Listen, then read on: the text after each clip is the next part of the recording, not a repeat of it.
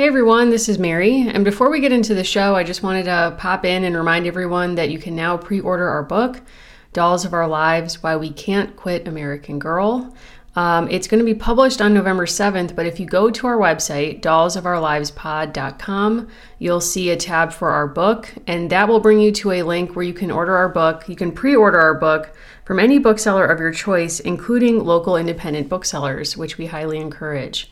We'll also be recording an audiobook version of our book, and we're really excited to talk more about that as we work on it this summer. We're so, so excited that this book will finally be available to all of you and that we can talk about it with you. And we really do appreciate all of your support in the show, those of you who support our Patreon and all the various ways that people show up for us. We're just so, so grateful for it. And we can't wait to share this with you. Thanks. And now on to the show.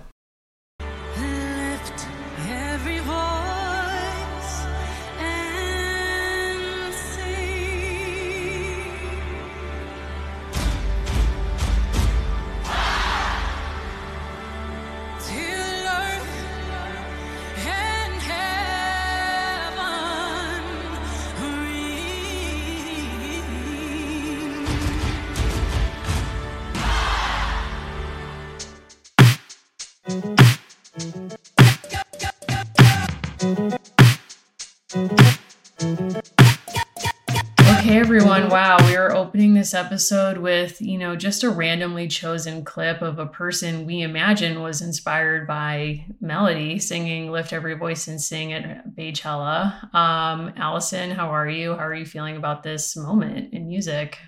I'm great. I'm very excited to talk about Melody Ellison and kind of the direct line from her to Beyonce to this day, to the summer of 2023 when we get to talk about all this. We made it. Yes, I'm so excited and welcome everyone to Dolls of Our Lives. This is the show where we're reliving the American Girl series book by book. I'm Mary. I'm Allison. And this is, I'm so pumped to get into this new character. You know, the last character we did was Mary Ellen, and I'll just be candid, like just speaking for me, it that was not it for me. Like I was really left disappointed by Val and those books, and like it was just kind of a heartbreak in light of everything that's going on. But also like picking up these melody books, I really didn't know how to feel. And I just want to say up top, we both, I think, really loved this book. Like, we're both really excited to be in this new world. Yeah, we kind of went back to the 1940s to live in the world of Nanea and Molly. Obviously, different parts of the United States at that time, but then we kind of were in the Mary Ellen world. And I'm very happy to be, was reflecting on a specific place and time right? Like, I think some of the mm-hmm. books that we've treasured the most feel very rooted in a real place and a real time. And I was excited to be with this family in Detroit in 1964 and to feel very much connected to a historical moment that's real. So I'm I'm extremely excited to talk about Melody. She's one of my favorite new characters and I think even with the Beforever format, the writing transcends it to just be excellent. It's so well written. It's so smartly constructed. The different things that we walk through in her world, the things that she's interested in, the cultural touchstones, the historical moments. Like, it's just so smart and so well done. But it's also just like very sweet and fun. So it's not also like feeling overly educational, which would take me out of it um, were I eight or 80. So, you know, I'm I'm excited to get into it. But before we do, like, what's new and exciting in your pop culture world? Yeah, so from, you know, the Ellison's dinner table straight to I've been watching two very highbrow pieces of culture, one of which is okay. uh, Seeking Brother Husband, which I can't say I what recommend, but it's a show about so it is not a show about polygamy, it's a show about polyandry. Mm. So it's a show about women who are seeking brother husbands to add to their family. I like the way that they talk about logistical challenges like in one of the situations they tore a house with the right number of bedrooms but like clearly set up for bunk beds which is not what they're seeking. And the other thing i'm watching which i can't really say like after we just praised the great writing of melody i can't say it's in the same category but i've been watching wow. and just like that because it demands to be watched. That's the only thing i can Oof. say about it. Che casa? Yeah i mean is it good is it television? I think that it exists in its own universe at this point, and I just have to see what they're going to do. I don't really think there's any yes. purpose to it, but You know, I also like, I love a Wes Anderson movie. I saw that. I'm watching them for the same reason that I would do a paint by number. Yes. I saw the Wes Anderson movie too um, a couple days ago, and it was really fun. I mean, his aesthetic, it's like you could just show me his aesthetic and I'd be probably just as entertained. But I liked it. I have not seen it just like that. I'm not sure I can handle it. I mean, I just saw many tweets that were like, why did we do Miranda this way? I think that they don't know what to do with Miranda, and I think that redemption starts to come in about the third episode where they realize mm. that they need to actually ground her in some of the stories that made her meaningful. There's a plot line with her son Brady. I think part of why they fumbled and weren't sure what to do is they pulled her out of New York, which feels sacrilegious like of course there's a plot line where Carrie follows the Russian to Paris. It doesn't work. That's the whole point. Like right, these people right. are sort of like tadpoles. They belong in water. We see Miranda like go to Los Angeles, change or struggle with herself, and I think by the third episode they figured out like what ingredients need to be baked into Miranda to work. Is it great? No. I, I will like I will watch every single moment that they put out. Okay. Wow. Okay. Maybe I should be watching that. I was just telling you before that I was I'm like taking in stuff that is not probably wise for me to be taking in in light of things that are going on. Like we are recording this just days after the latest Supreme Court decisions. Like that's really on my mind. And I started listening last week, I don't know why, to the new season of Slow Burn. Someone was like, I'm kind of like listening to this and it makes me hate him more than ever. Mm. And I don't know why that inspired me to like start listening, but I need like a narrative podcast when I'm mowing my lawn because I'm out there for like an hour and a half. So I've been listening to that and it is, I think it's well done, but it is really tough. It's a tough listen in these times, but you know, there's that. But something that's fun and, and i would re- really recommend is a book that i'm i'm loving and i'm really sad because i'm almost done with it. So i have that nice feeling of like wishing a book wouldn't end. But it's called um, oscar wars by michael schulman. And he wrote a really great biography of meryl streep a few years ago. He writes for the new yorker. And it's a great history of the academy awards and just sort of like from the founding of the academy to now and sort of how like you can see how hollywood has changed by following the academy it's very dishy. It feels like a smarter version of Us Weekly at Ooh. times. Mm. And that's exactly my brand. So I'm loving that. Highly recommend. I'm hoping I, people will read it so I'll have someone to talk about it with. So I have a very selfish incentive here. But, you know, between that and reading the Melody book and reading our Patreon book and thinking about Barbie this month, like so much to look forward to.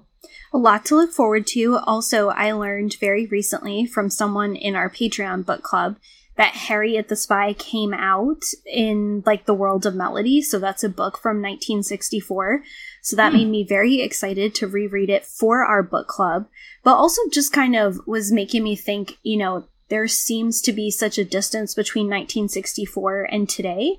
But to think that again, we're really in the world of a character whose world is not fundamentally different from ours, right? Like we're not so far removed as we were with, say, Kaya, mm. where it might feel like a, a very, very distant past, but that makes me all the more excited to kind of get into Melody and, and what goes on with her character. Because we both yeah. could have loved Harriet the Spy.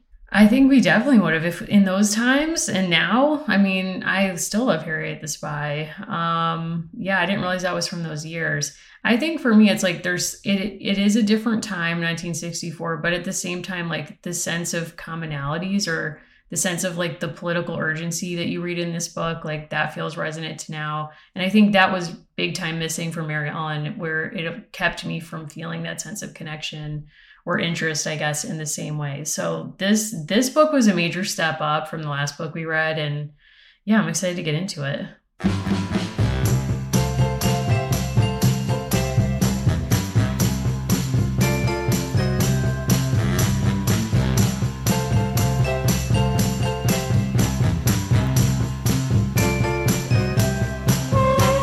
So this book came out in 2016, so it is actually really pretty much on the heels of some others that we've read.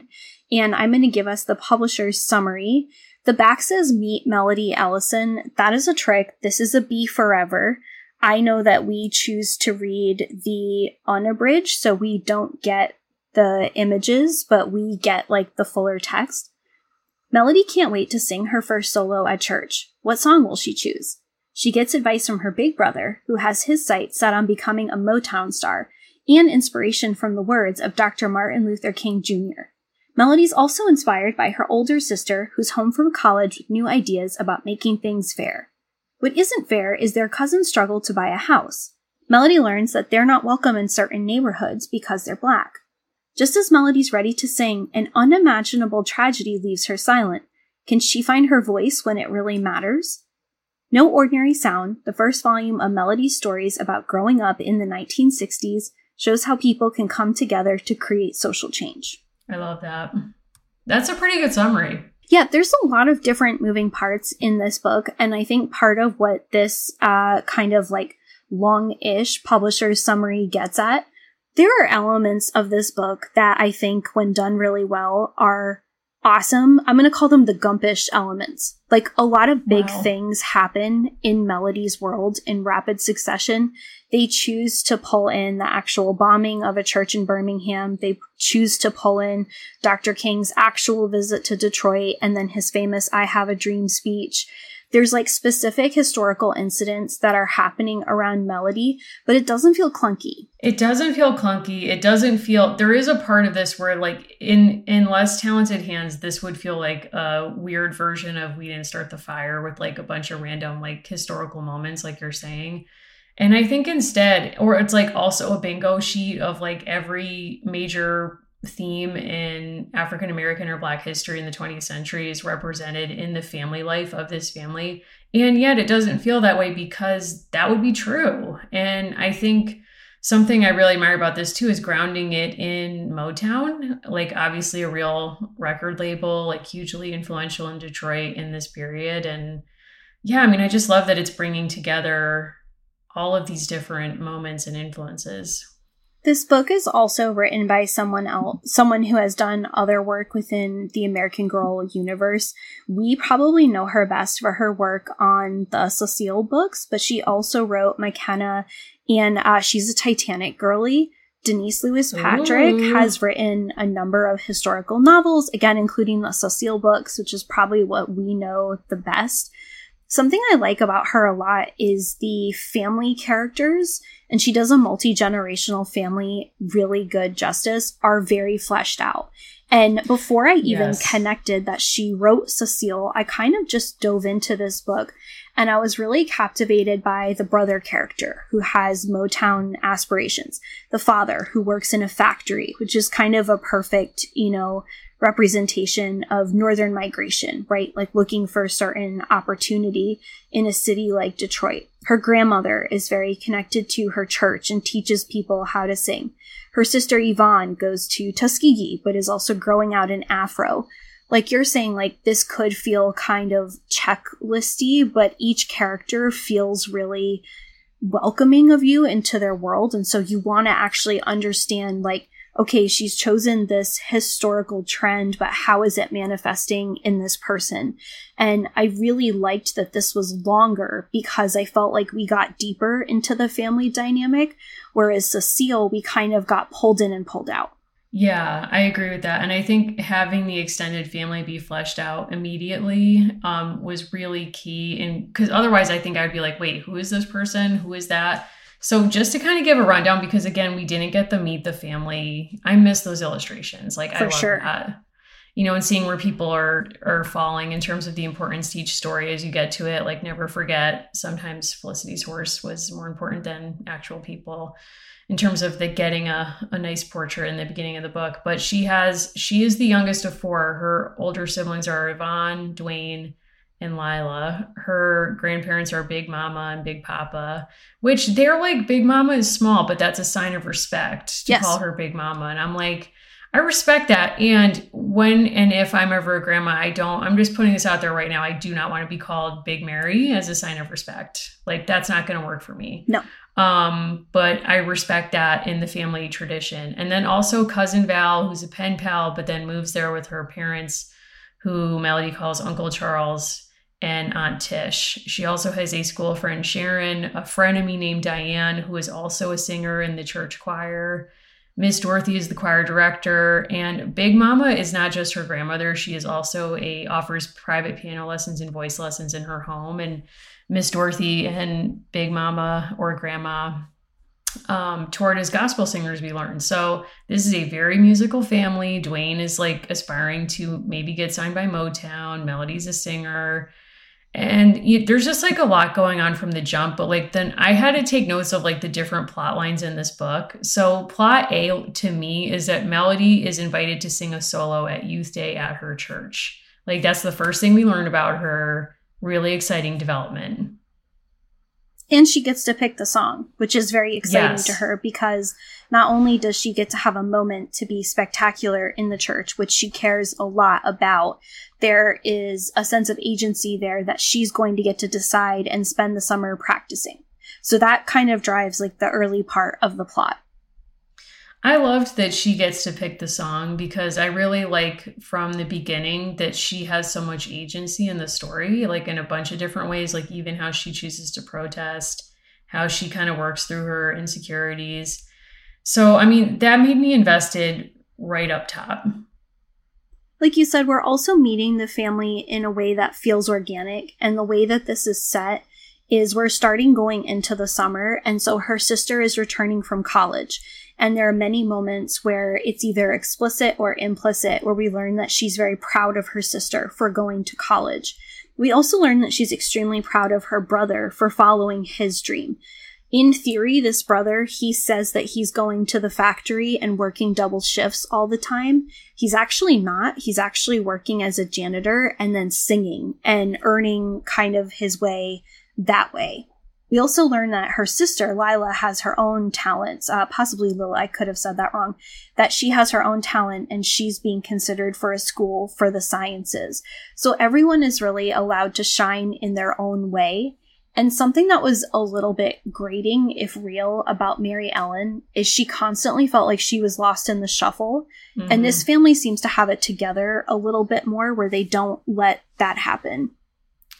Yeah, I think the the absence of any like sibling rivalry plotline feels really refreshing because you can kind of move on to explore other things and that doesn't bog you down. And like you said in Mary Ellen, it felt just like I don't know. I mean, she kind of had like classic middle child syndrome, I say as a middle child. Um, but and that's interesting sometimes, but I really just was so like heartened by how much, like you said, Melody really vibes on her siblings and they all vibe on her. Like it's mutual.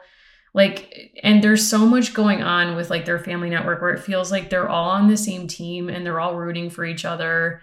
And you get a sense of like from the beginning of the book the trajectory of the grandparents' lives and choices to Melody and her siblings' lives and choices and how they're kind of linked. Um, so it's kind of like it does set up the conflict of instead of them being rivals with each other or competitive, more like how can I figure out what I want to do with my life and not betray the dreams that my parents and grandparents have for me?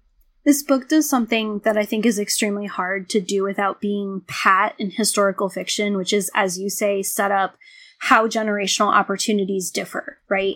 When mm-hmm. we meet Addie Walker, we are in the crux of a crisis, right? A pair of parents have to decide how they're going to liberate themselves and their children, and it's a gut wrenching decision. And when we get to Melody's generation, right, we have several you know, family members at this point and several generations at this point who have been able to like fully exercise their freedom and how they've chosen to live that is different, right? So we hear that the grandmother is hugely talented. There's no sense that the grandmother would be able to like be a commercial success with that talent. But her grandson right. feels as though that's totally viable. And you have Melody kind of serving as this interesting go between where she wants to be successful in the context of the church, which is what made her mother mm. and grandmother feel as though they were surviving. But you're also getting a hint, and I know this is part of book two, that she's like intrigued by the recording industry. And I just feel like this author was like dangling something in front of us I feel like the Diane frenemy was supposed to be Diana, and they were like too obvious. Wow. Too obvious. Yeah, I did wonder that too. If it's like the Diana person was supposed to be an homage, like Diana Ross would have been your rival, which like could be real. Like I do think that that could possibly be real, but I I know it doesn't work age wise. But I was also thinking about Whitney Houston because when I was reading this book, I was like, I think No Ordinary Sound is a good title, but I think like Finding Her, Your Voice would mm. be a better title because as we'll get into that's like literally a big part of this plot but you know whitney houston called the voice like from another family that has generations of gospel singers before her and then she goes pop or secular and a lot of the singers who end up at motown come out of the same church tradition and i think in a similar way are kind of having to navigate like um if we go secular is that a betrayal of like what our family has done? And and her family like you learn early in the book when they're all at the grandparents house for dinner that the grandfather tells a story about his, their farm in Alabama and when he takes the crops to market and he has twice as many as his white neighbor and is offered the same amount of money and when he protests it like is threatened to mm-hmm. the point that they feel like they have to immediately relocate as part of the great migration like there's so much going on with that where then like the dad her dad is a mechanic in the war. He's a tuskegee airman. Yvonne is at tuskegee as a college student. Dwayne is supposed to do that. He doesn't want to. Like there's just so many historical generations and moments like colliding here it's also very smart, I think, to have side but important characters. Again, like the Rebecca books did this very well in the form of her cousin, right? Because mm. her cousin and her aunt and uncle who come up from Alabama serve as these really interesting contrasts. And I don't want to say foils to members of her family. Like when Melody finds out that her sister Bonnie has been denied a job at the bank, she goes to the bank and has folks withdraw all their money, which is like a really cool moment. And we know that Melody is aware of Rosa Parks because there's a conversation at the dinner table. She also participates in a protest with her family and hears Dr. King when he visits Detroit. By contrast, the cousins who have recently arrived from Alabama, they're in a new place and they're adjusting. And it's not presented as, you know, so they need to be the opposite of this family, but they're trying to learn like what are the norms here, right? Mm. Like what is the norm of living in Detroit as a black person? And they immediately also come up against racism, right? There are mm-hmm. challenges mm-hmm. with them buying property. So it's not presented as sort of like once they arrive in the North, they, they no longer face racism. What you hear in the conversations between Melody and her sister or her sister and other family members is there's actual trauma that people who are trying to do things like vote and exercise basic rights in Alabama are bringing with them. And then mm-hmm. it's compounded by the fact that things are not perfect in Detroit. There's other forms of discrimination that are better hidden. And I think, as you said, with a lesser author, someone who didn't know how to handle that material, this would have felt really like a rough read.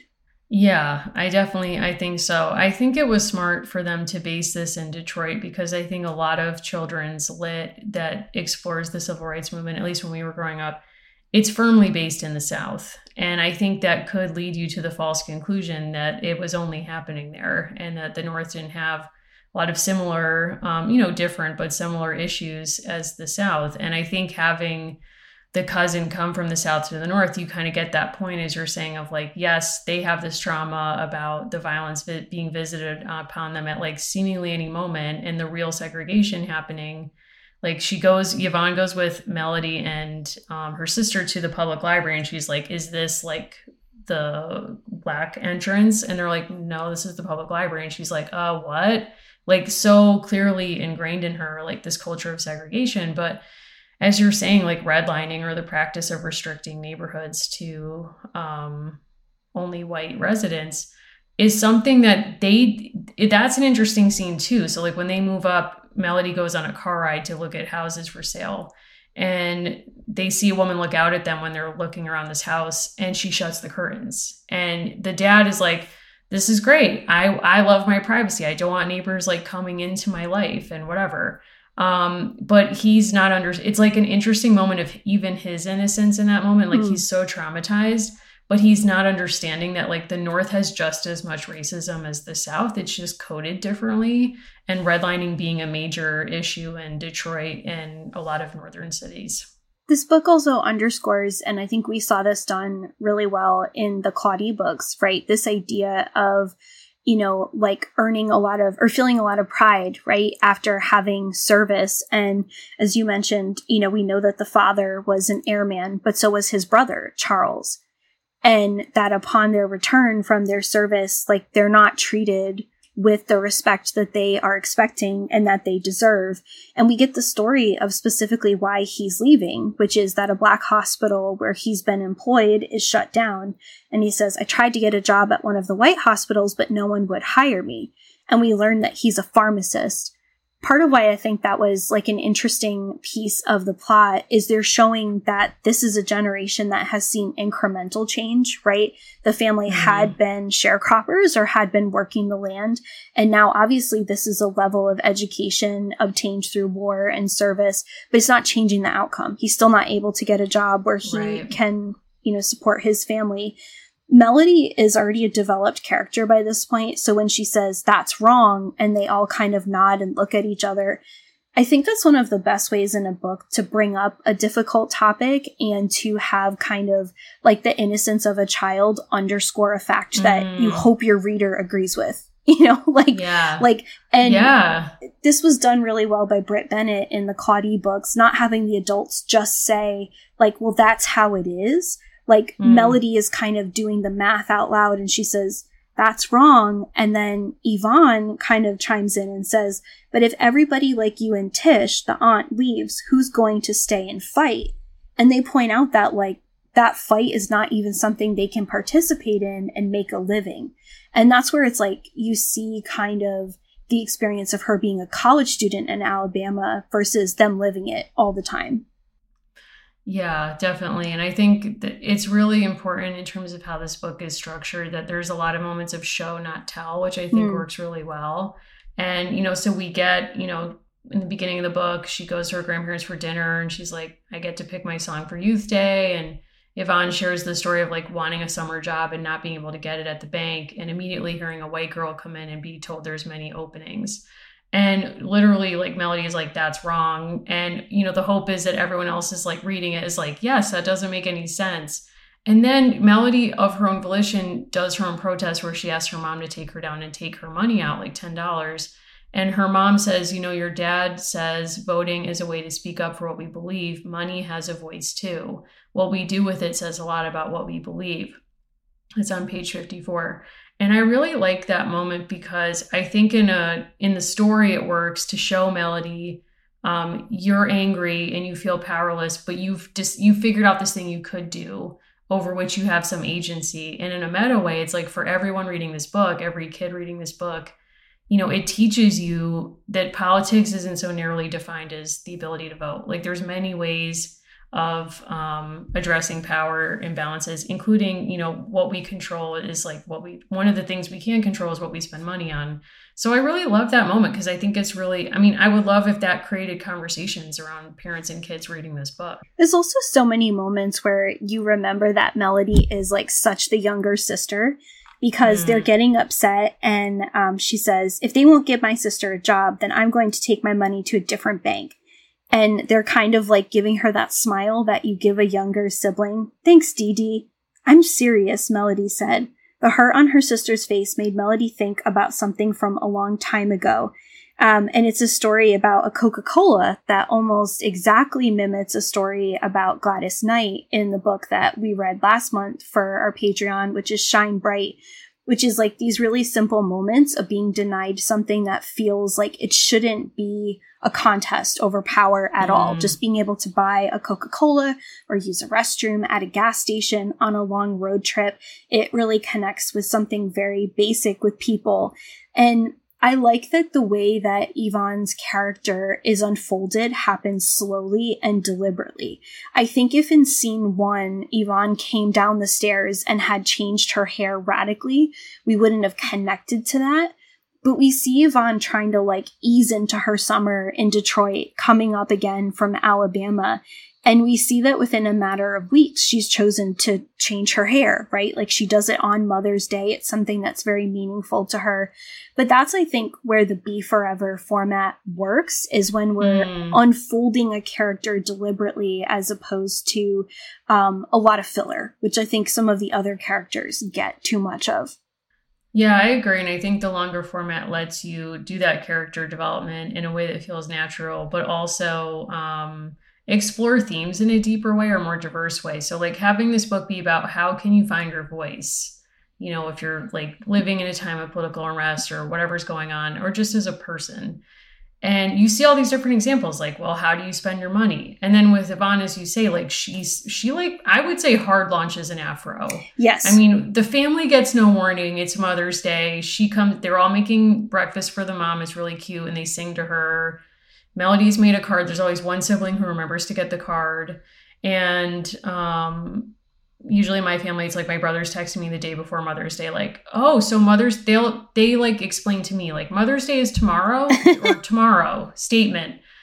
So what's the plan? And i'm like i my plan began a month ago. Like where are you at? And then i have to fold them in. But all to say you know they have this really sweet moment and she has her hair under um a scarf. And then when she comes down to go to church, she hard launches the afro on the whole family at the same moment. It's powerful, but it's also like that's another way that you can find your voice, like how you choose to own your own body, like what you choose to wear, how you wear your hair, makeup, all these different things. And I thought that was a really great example of like another informal way of like finding and showing your voice. While they're at the church, um, also Dwayne complains because her hair is taking up too much room, which is like kind of both like a an a very like historically specific detail to this family and also like a universal that you are packed into a car and someone is taking up too much space.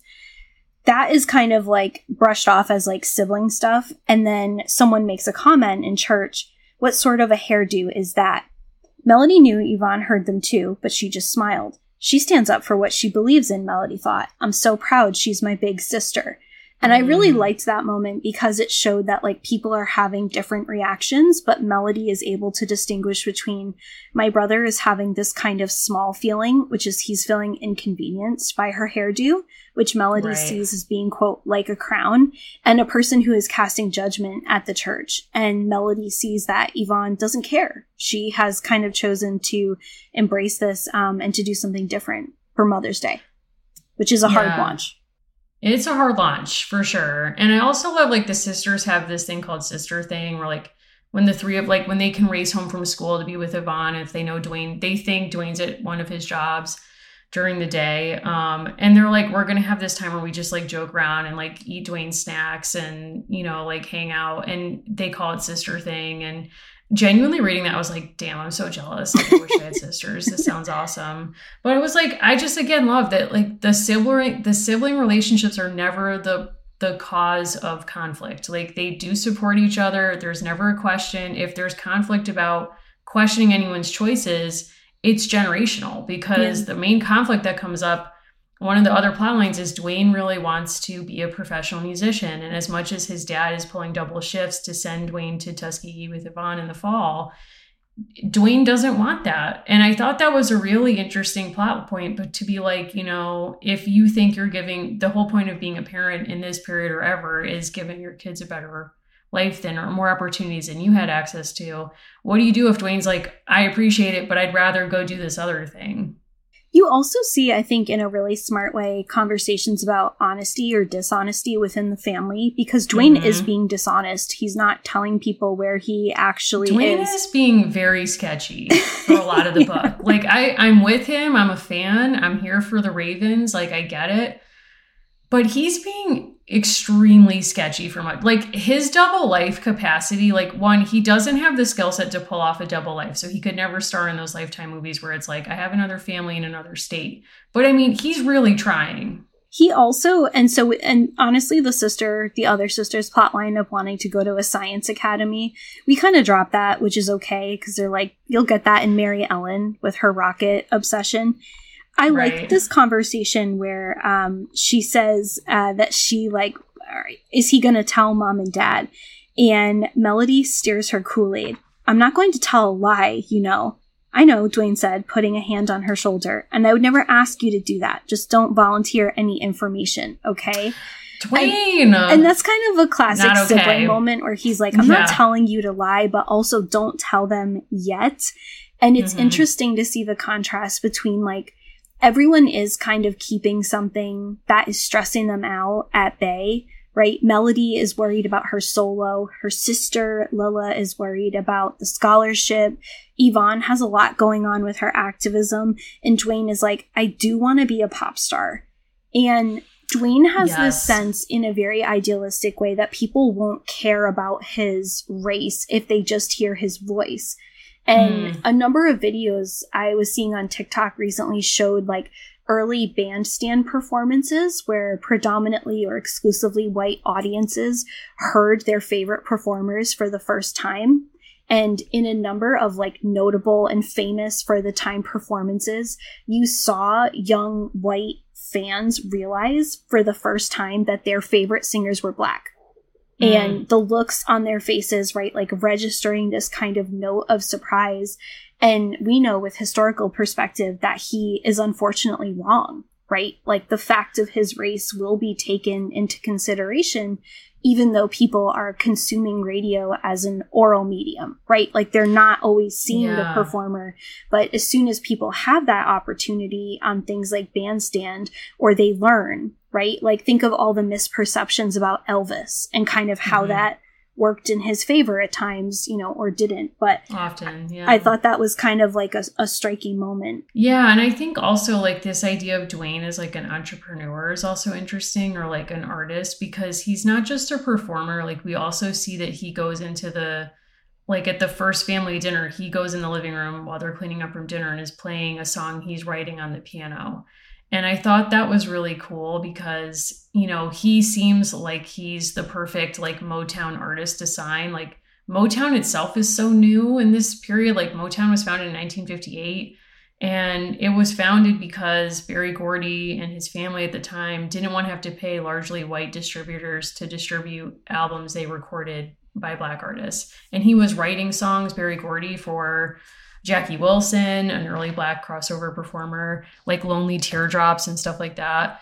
And like Smokey Robinson is like one of the people who made Motown happen. And he could be Dwayne. Like, I think he could be easily the basis for Dwayne, but he also like is in the world of this book because they describe mm-hmm. listening to Smokey Robinson on the radio. So I was like, well, I guess like you can't be in this world if you're the like you can't be the avatar for Dwayne if you're also in this world as yourself. I don't know, but I don't know. I just feel like, I mean, he was 17 years old when he gets signed to Motown just a few years before this book is set. And he writes his own songs. And I think he also thought, like, well, if I'm on the radio, like, no, I'm not going to have to deal with like Jim Crow if we go tour in the South. And then it's like, surprise, like, yes, you will. But he's written a book where he talks about a lot of this stuff. And I kept thinking about him through this. Like, he really wanted to be successful as a songwriter and as a singer. And I think that's what Dwayne is trying to do too. Dwayne also reports sort of from the field when he does get to actually travel later in the book, telling Melody that it's not super glamorous, right? That like he is staying in a lot of really subpar locations, that he's not necessarily being treated well while he's living his dream. You're right also in bringing up, you know, like certain actual historical people exist in this. I also read that Berry Gordy released an early record of King's speech in Detroit which mm-hmm. the family in this book, the Ellisons, they attend, they hear that speech in 1963. And that was the basis, and a lot of the same material is what King spoke of when he did the famous uh, March for Freedom on Washington. So I thought that was like really well done to kind of put all of those things in place and to also kind of allude to like Berry Gordy was not just a music producer, right? Like there's a lot of oral tradition in this book that's very important. Like Melody is taught implicitly to value the story of her grandparents and mm-hmm. to value like what they do. You also see that when she goes to church and she listens to the minister or she hears Dr. King for the first time, there's a high value placed on his ability to give a speech. Mm-hmm. Which I think kind of ties into like why it's not just about like voice. It's like the no ordinary sound is like it's about the collective speaking and not just mm. that she learns to sing or like regains that ability to sing. Yeah, and even like going back to Val and her parents, like when the March to Freedom is happening, which was mainly motivated by a desire to protest housing conditions, mm-hmm. among other things, in Detroit. Um, on the anniversary of race riots in 1945 in Detroit, um, there's like the whole family is like, we're down like immediately. Like the the word of this protest goes out, and the parents are like, yep, we're doing it because like their church is doing it so that whole community is like, we're going to get together, we're going to march together, it's going to be amazing. But interestingly, Val and her parent, like her parents are like, we're not doing that because they're like, we're just trying to get settled here. Like, we don't want to cause any problems. And that's where you see, I think, their trauma come through of like everything they've been exposed to so far. But Dwayne also doesn't go mm-hmm. because mm-hmm. he's practicing secretly with his group, who then gets rebranded as the Ravens. Um, so it's like many different people trying to find their voices in different ways. And it, it's, I think, the redlining incident that really radicalizes the uncle or like makes them want to be more part of or like I don't know if it's like it gives him permission or like I don't know, but it takes time for him and for Aunt Tish to get to a place where they would probably want to join in a protest in Detroit. I Also mention that there is a recording because you can hear this speech online and it's a really good listen and part of what you know kind of like connects in terms of like historical chronology dr king talks a lot about the emancipation proclamation and basically unfulfilled promises right looking back mm-hmm. exactly a century and saying what have been the unfulfilled promises from the civil war to the present which they're at you know the 100th anniversary of and we're now at the 160th and he has this line where he talks about the luxury of an anemic democracy, right? This hmm. idea mm. that, you know, if things are tolerable and peaceful and prosperous for everyone, you could have an anemic democracy, but the conditions they're living with demand a strong democracy and really trying to empower the people who are listening. So it's definitely worth a listen. The fact that mm. it's captured, you know, and it's a real event that you can pull out of this book. Again, I think that's when these series, particularly the modern ones, are stronger, right? There isn't some like made up event. This is a real event that Melody mm-hmm. has been put into. Yeah, and I think, you know, there's a lot of great online exhibits if you look at different Northern state historical societies on redlining. And I think that's another opportunity too, just to see the connections between, like, he's making a connection back to the Emancipation Proclamation saying these promises have not been fulfilled. And I think you can look, there's conversations now in a lot of public history exhibits about the ways that Dr. King's promises have not been fulfilled. And since his lifetime, with you know in areas like housing and jobs and all the the themes that really are coming through in this book what did you think about the way that the Sixth Street Baptist Church bombing comes into this book and how that I think in a lot of ways it's not something I saw coming, but it definitely sort of redirects the whole flow mm. of this book pretty far into it as well. I think it was really powerful and it was a good it was a good choice because it's it kind of humanizes or it's it's shocking still obviously we knew about this historical event before we read this book but to read that you know these four girls are in a bathroom in the basement of a church changing into their choir robes and that's when you know like 19 plus sticks of dynamite detonate um, killing them and injuring over 20 others. It pulled someone out of their car driving past the church at the moment. Like to have that makes it totally, it humanizes it for a story grounded in stories and lives of young girls.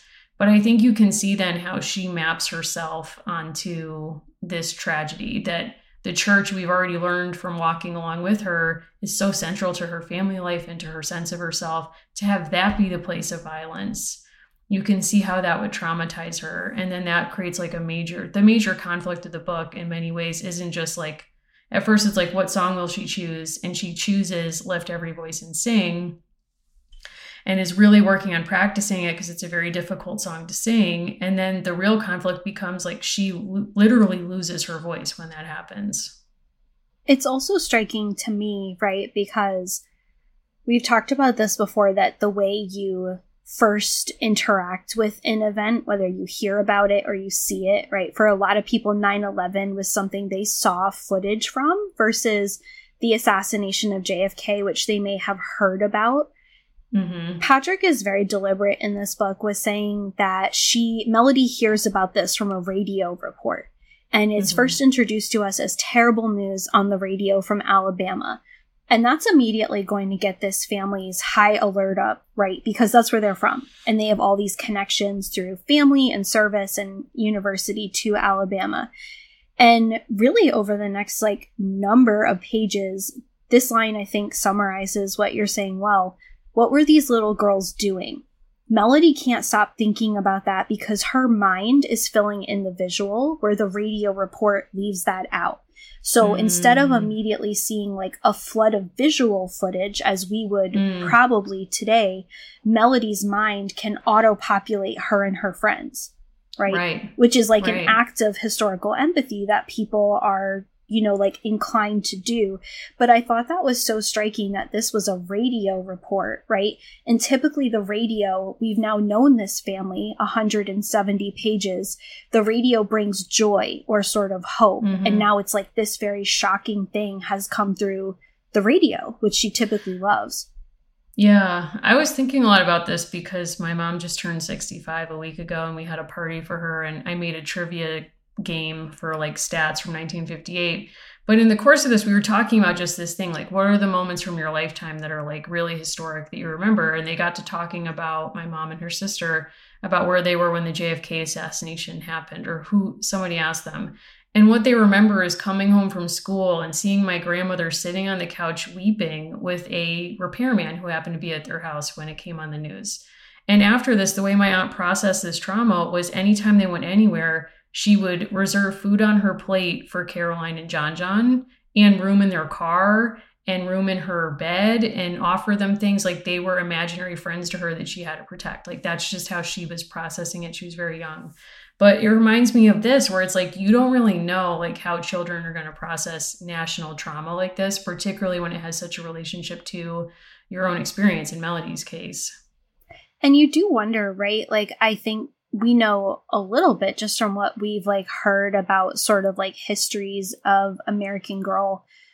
I think if this book had not and this character had not already been fully formed and like ready mm-hmm. to be sent out into the universe, it's hard to imagine that even a couple of years later, Melody would have come out. Mm-hmm. Right? Like if a doll or a character comes out like circa 2015, 2016, she's been in process for a very long time.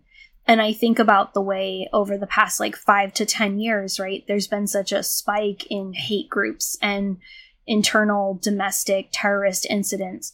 I don't think that they would make this character the same way today. I, well, I wonder. I, mean, I hope. I, I, yeah. I'd hope they would. I mean, I think she's yeah. like even more relevant today than maybe yeah. when she came out. I mean, I think she's a very powerful character who has like a strong moral compass and struggles with something real, like we joke mm-hmm. about, but some of these characters, even someone like Caroline, right? Like she's in the middle of some real stuff, but you don't really doubt that her family isn't gonna be okay.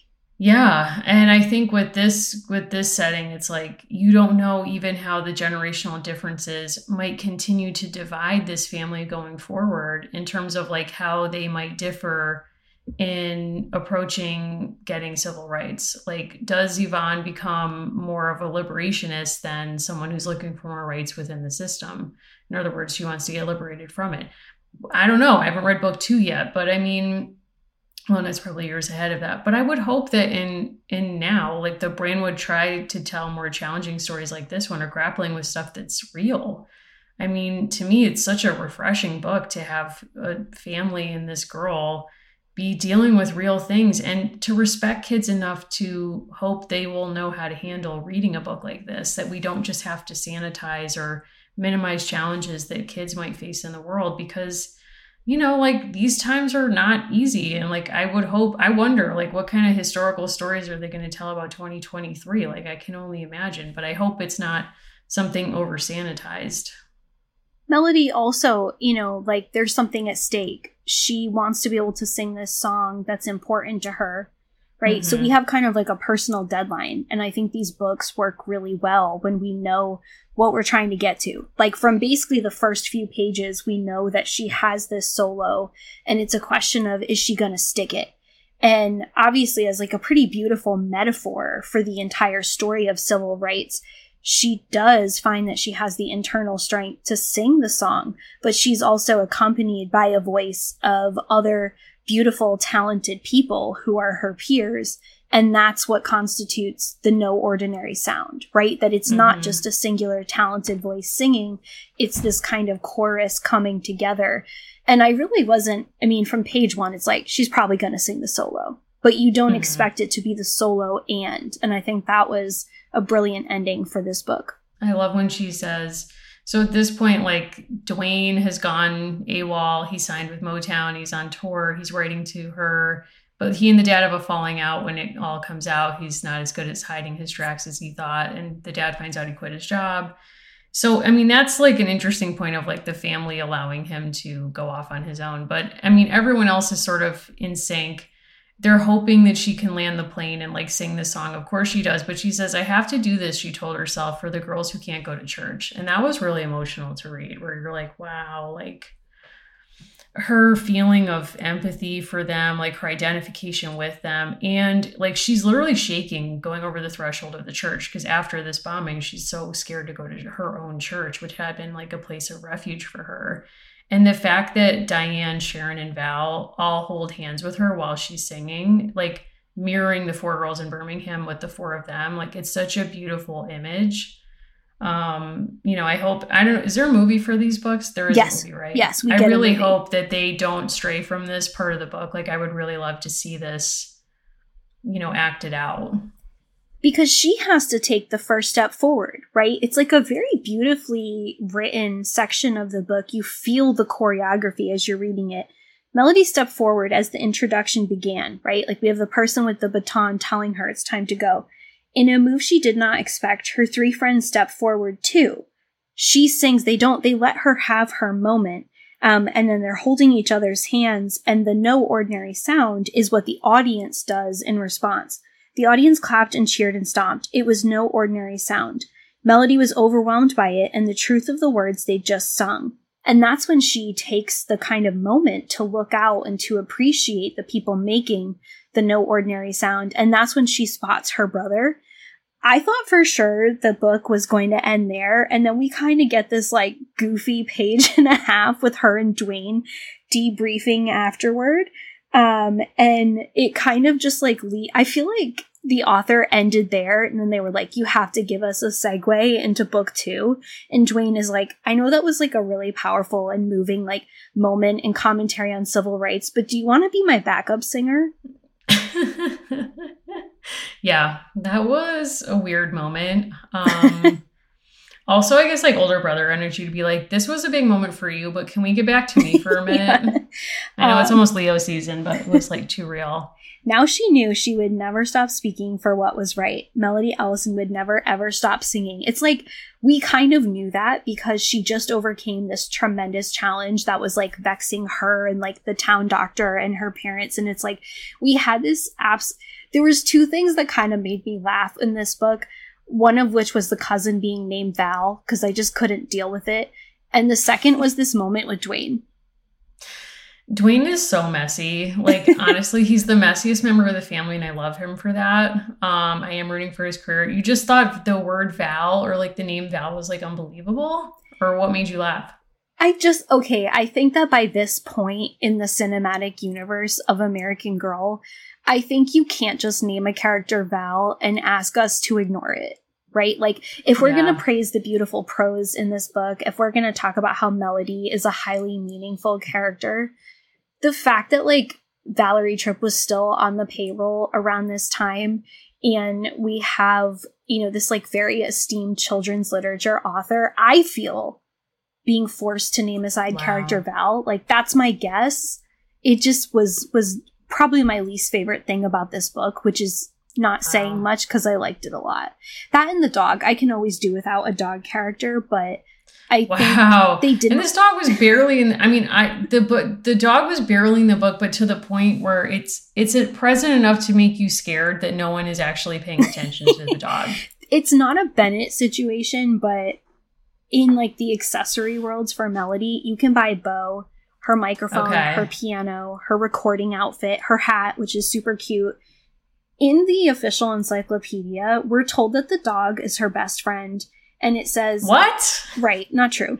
Melody's pup so. Bo is a mixed terrier full of playful energy. He's named after Bill Bojangles Robinson, a famous African American tap dancer and actor.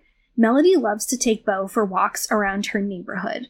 I'm not trying to be like cable news. This is like revisionist history. Like Bo is not. This is not like they're trying to make Bo happen. Also, was this did this book come out after the Obamas had Bo as their dog? Oh, that's an interesting comment. This is when is this? These um, might be um, contemporaneous. That's very interesting. If so, like 2016, yeah.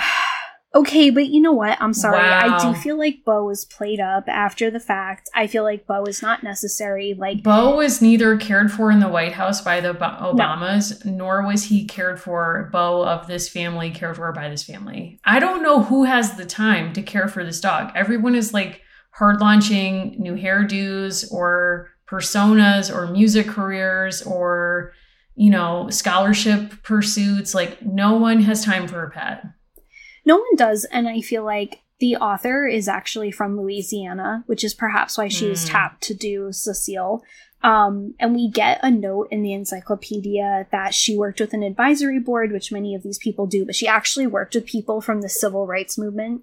And I just feel very doubtful that they were like, you know what this character needs is a dog named after Bill Bojangles. Like, I just don't think that happened. Just, and I think I it's always fun so. to kind of imagine or assume like where were their concessions and maybe it was like that or the afro scene. It was like you get to keep the afro scene on Mother's Day, but you have to add a dog named Bo. She was like, "Okay." This book covers like an astonishing like breadth of topics from redlining to like HBCUs, right? To like the yep. Afro and like natural hair movement. Great migration. Great migration, factory work, Motown. We get like all these different forms of discrimination. We haven't even talked about how Dwayne right? Dwayne basically acts as if he's opting out of buying the suit in the department store but right. he's not being treated well. That's also set up as a contrast to what was happening in Alabama, which was like people being directly assaulted at places like mm. department stores. So this book like does a brilliant job of covering a lot of topics. I know that Melody gets into a recording studio in the next book, which I'm very excited for. Can't wait. I also feel like, you know, the fact that there's like real things ripped from the headlines into this book I'm very excited. Like, I like this character a lot. I'm excited to spend time with her. And as always, like, aside from Harriet the Spy, if you have things from 1964 that interest you, obviously tell us. Get into it. I would love to talk more about Motown and the music of the time. Like, they do like their own performance of Please Mr. Postman at one point in the book. It sounds like it went really well. Um, you know, I mean, a lot of great music, a lot of great just like pop culture from that moment in 1964. So I can't wait to hear what people are interested in, what they want to talk more about. Like, let's just get into it. Yeah, and if people want to find you, is there a best place or way to do that? Please find me on Instagram at Mimi Mahoney. I don't know what's going on in Twitter. I don't really go on there as much. It scares me. How about you, Allison? Uh, Twitter is the bad place, as it has been. So I am there at Allison Horrocks. I'm also Allison Horrocks on Instagram, and you can follow the show on Instagram, Dolls Lives Podcast. We would love to find you there. You can send us the funny videos or tag us in things or like whatever you're reading and you're interested in. We also love to see, you know, your dolls. If you have a melody that you really want to show off, we would love to connect with you. So be sure to find us there and on our Patreon, where we have an entire, you know, section dedicated just to mini dolls and regular dolls, and there's always good conversation. We have channels about all kinds of topics pop culture, food, makeup, career advice, you name it. We have regional meetup groups. So if you just move somewhere or you're looking to make more friends, like that's a really great place to start um, all kinds of things. Our Patreon this month, we are going to be talking about Barbie and all things Barbie. And we read Barbie and Ruth by Robin Gerber, the story of the world's most famous doll and the woman who created her. So we're very excited to bring that to you and eventually talk more about Barbie the movie, which is coming out at the end of this month. Yeah, for sure. Well, thanks everyone for listening, and we will see you on the next episode.